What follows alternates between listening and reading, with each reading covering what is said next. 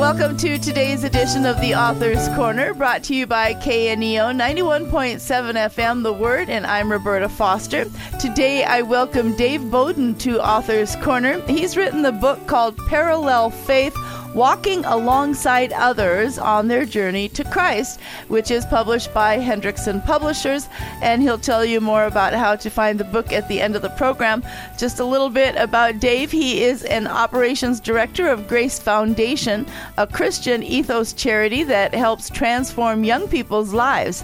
He's the co creator of Clear Series, a media ministry that helps start spiritual conversations with young people all over the world.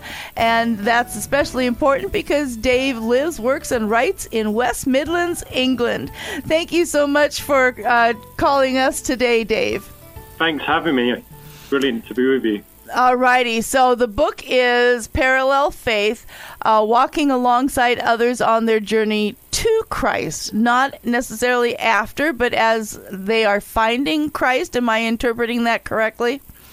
Yeah, absolutely. So I think, you know, as people of, uh, who believe in Jesus and walk with Jesus already, we've got such a, amazing good news, haven't we? We've got a great privilege Amen. of knowing God for ourselves.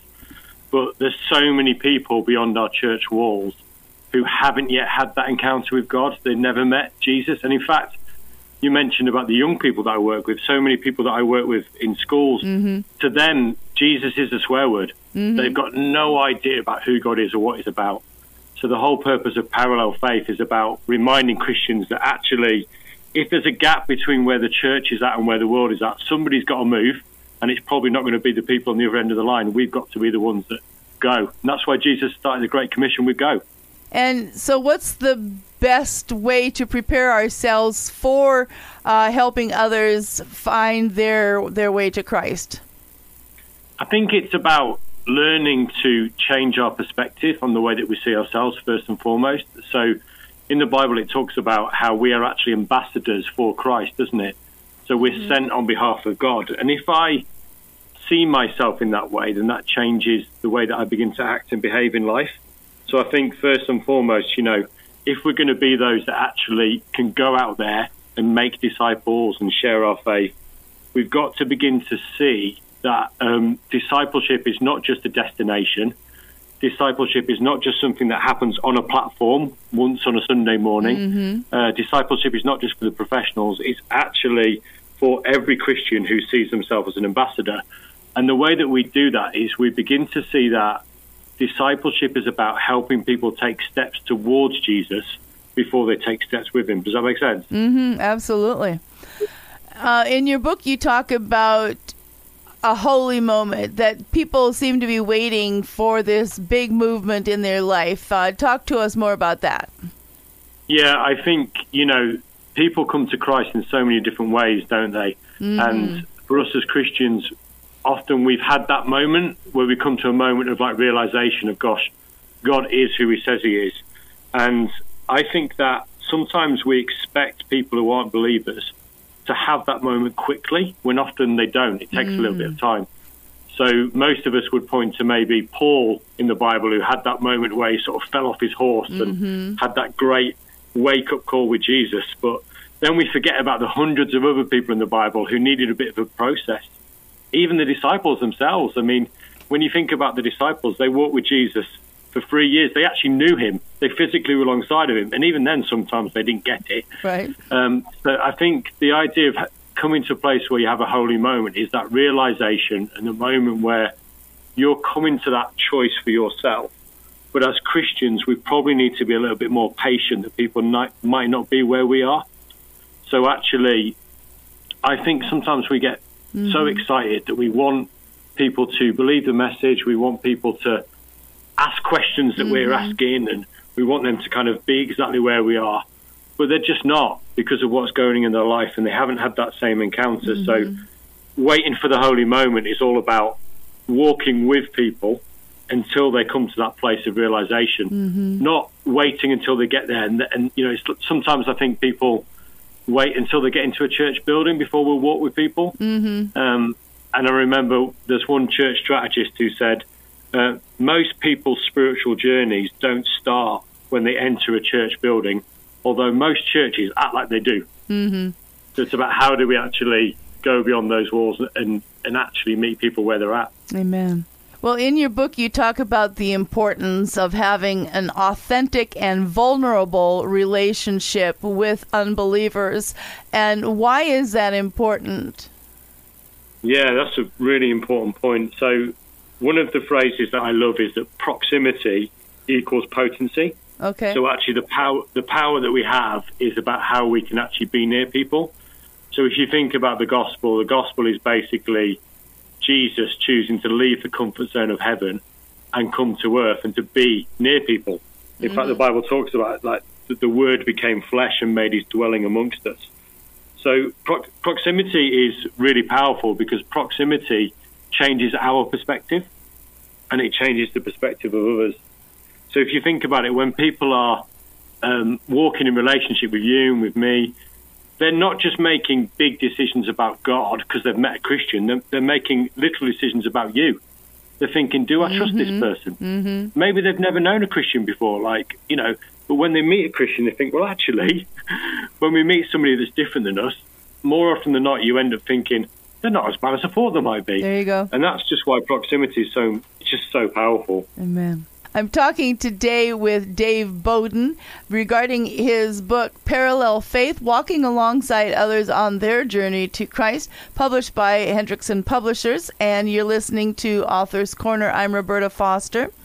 And so in your book, you also uh, mentioned little things that make a difference as we are walking alongside someone and purposefully leading them towards Christ. What are some of these little things that make a big difference? Yeah, little things do make a difference, don't they? Um, so it's it's it's how much we can relate and actually connect with people as individuals, how much we actually open up our friendship and lives to them.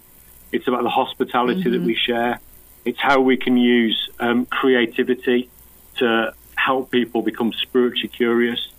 It's about how we can um, use our life to teach and demonstrate a message. You know, I, I love that scripture. Nobody puts a light under a, a lamp, mm-hmm. you know, mm-hmm. under a bowl and hides it. And it's such a cool scripture, isn't it? So you don't light it and then hide it. Right. And I, I believe that God's lit us up, hasn't He? He's called us to be a light to this world, just as He is. But to hide our light before people is basically like an abdication of purpose. It's like saying we're not fulfilling the purpose God has called us to do. So we have to be around people, we have to be near people, we have to love people, we have to reach out to people, we have to talk with them, we have to teach them, and we have to get beyond the religious bubble in mm. order to make that difference.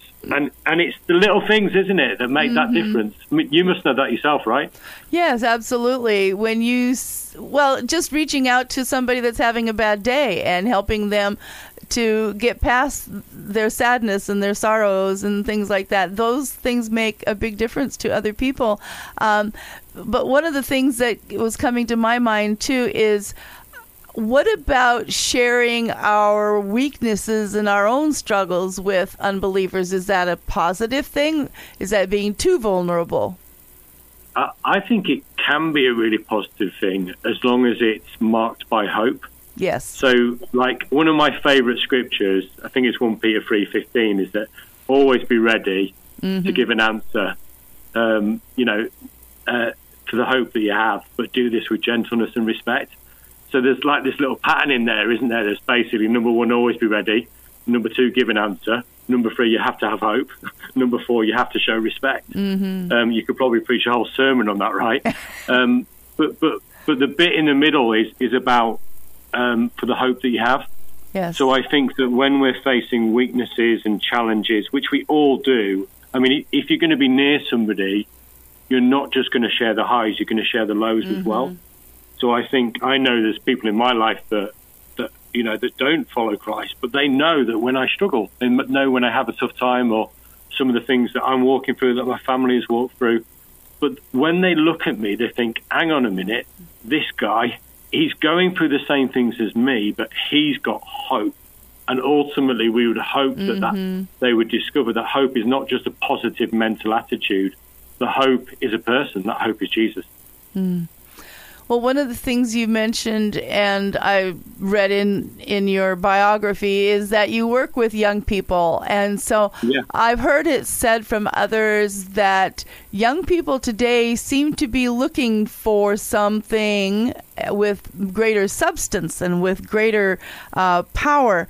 Um, do you think people are being young people are being drawn today to this deeper relationship with Christ because they want something real?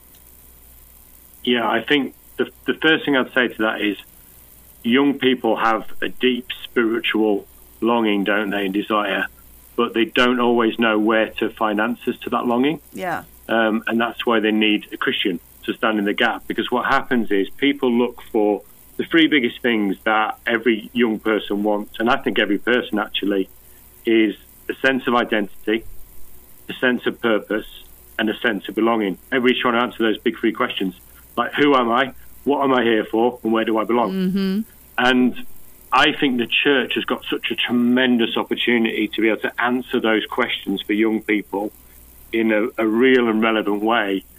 But one of the challenges is is that young people they're not coming into church buildings to be able to find those answers.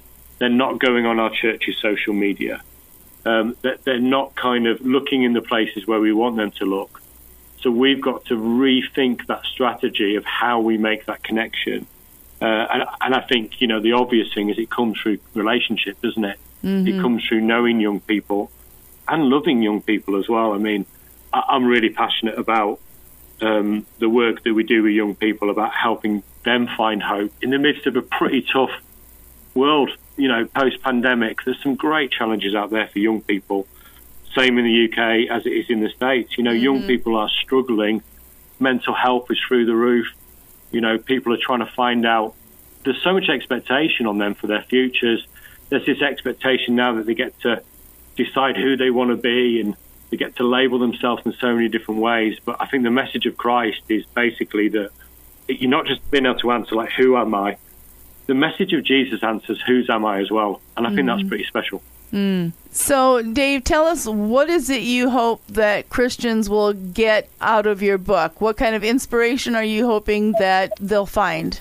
Yeah, that's a great question. I, I want every Christian to feel confident in making disciples so that they no longer are at that place where they think, well, that's my pastor's job, or, or I could never okay. do that, or that's only for the platform. I would love people to read this book and, and A, maybe say, oh, I'm already doing some of that. Um, but secondly, you know, B, I can do that because, you know, this is what Jesus, if Jesus really genuinely said, go and make disciples, um, then there must be a way that we can do it. And the way that we can do it is, is in the end of that phrase. He says, go and make disciples of all nations. Oh, and by the mm-hmm. way, I'm going to be with you when you go mm-hmm. do it. Yeah. And, and I think maybe that's what I want Christians to realize is that they can confidently make disciples. Why? Because the person they're trying to connect people with is walking with them on the journey Yeah. too.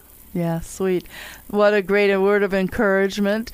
So today I've been talking to Dave Boden about his book, Parallel Faith Walking Alongside Others on Their Journey to Christ. So, Dave, how can people find out more about this book?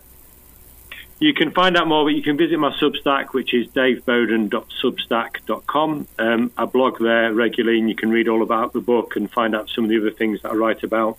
Uh, and and you can actually get hold of a copy of the book in. I, I always say everywhere good books are sold. There you go. Amazon. And, and if you can't find it, that basically means it's not a good bookshop, right? On, online or offline. Um, so you, you can go on Amazon, Barnes and Noble, and get it from Hendrickson directly. Um, just search Parallel Faith, and you'll definitely find it. Alrighty. So one more time, Parallel Faith, walking alongside others on their journey to Christ. We've been talking with Dave Boden, and I certainly thank Hendrickson Publishers for giving us a copy of the book to talk about today. And Dave, thank you for the encouragement and inspirational words to uh, motivate us to get out there and walk parallel with others. Thank you so much. It's been great to be with you. And if you missed any part of today's interview or would like to hear it again, listeners, you can find it on your favorite podcast provider or through kneo.org. Join us again next time on Author's Corner. I'm Roberta Foster. For 60 years, Crowder College has been empowering students to soar to new heights. From agriculture to education, to business, sports, and the newest technologies, Crowder always has something interesting going on. I'm Adam Winkler of KNEO Radio. Join me each week as I talk to a different person from Crowder College about what's been happening and what's coming up next. It's the Insider's Guide to All Things Crowder. Subscribe today to the This Week in Crowder College podcast, available from the Sky High Podcast Network.